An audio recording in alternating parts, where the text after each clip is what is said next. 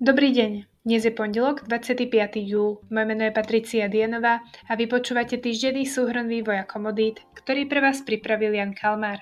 V druhej polovici predchádzajúceho týždňa trhy netrpezlivo očakávali, či Gazprom po ukončení opravných prác na plynovode Nord Stream obnoví dodávky plynu do Európy. Tok nakoniec bol obnovený na úrovni spred odstávky, teda na úrovni 40% prepravnej kapacity. Ale obnovenie toku sprevádzalo vyhlásenie Putina, ktorý pohrozil ďalším znížením dodávok plynu pre údajné zaostávanie v procese opravných prác. Podľa jeho vyhlásenia sa v blízkej budúcnosti môže stať, že na plynovode Nord Stream ostane v prevádzke len jedna turbína čo by znížilo dodávky plynu cez tento plynovod približne na 310 GWh denne, teda menej ako polovicu súčasných denných tokov a menej ako 20% celkovej prepravnej kapacity plynovodu Nord Stream. Navyše sa zdá, že samotný Kreml blokuje pri navrátení turbíny, ktorá bola opravovaná v Kanade späť do Ruska. Turbína momentálne uviazla v tranzite v Nemecku, pretože Rusko doteraz nedalo súhlas na prepravu späť. Rusko samozrejme takýto stav popiera. Tu len pripomíname, že podľa vyjadrenia nemeckého ministra hospodárstva sa s uvedením spomínanej turbíny do prevádzky počítalo až v septembri a na súčasné krátenie dodávok by nemala mať žiadny vplyv. Európa si definitívne uvedomila rastúce riziko absencie ruského plynu počas zimnej sezóny. Nemecký minister hospodárstva vo štvrtok vyhlásil, že Rusko vydiera Nemecko a Európu a je nespoľahlivým dodávateľom energií. Tiež spochybnil zámer Ruska preziaci späť turbínu, ktorú Kanada po dohode s Nemeckom poslala späť do Európy. V snahe minimalizovať škody počas nadchádzajúcej zimnej sezóny sa Nemecko rozhodlo pristúpiť k naplňaniu zásobníkov s ešte väčšou ambíciou.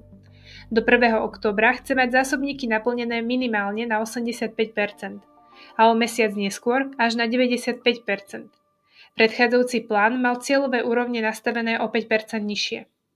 Ak by Nemecko počas celej jesene udržalo tempo plnenia zásobníkov aspoň na úrovni za 1. júlovej dekády, teda z obdobia pred odstávkou plynovodu Nord Stream, mohlo by sa mu podariť splniť stanovené ciele.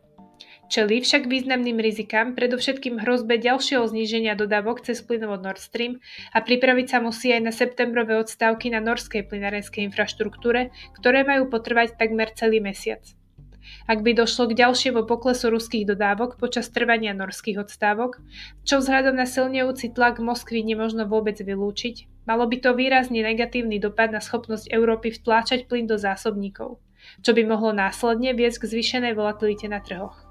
Európska únia prišla počas týždňa s tzv. Safe Gas for a Safe Winter, plánom hromadného výrazného zníženia spotreby plynu. Podľa jej návrhu by malo všetkých 27 členských krajín od augusta až do marca znížiť spotrebu plynu o 15% oproti 5-ročnému priemeru. Stanovený cieľ zníženia spotreby by mal byť podľa návrhu dobrovoľný, s tým, že Európska únia by ho mohla stanoviť ako povinnosť v prípade, ak Brusel vyhodnotí riziko krátenia dodávok ako podstatné. Dohoda na takomto pláne sa však bude hľadať len veľmi ťažko. Kritici plánu vyčítajú, že nezohľadňujú zohľadňuje rozdiely medzi jednotlivými krajinami a ich pripravenosťou na zimnú sezónu. Riešenie prípadnej plynovej krízy chcú ponechať v kompetencii jednotlivých krajín.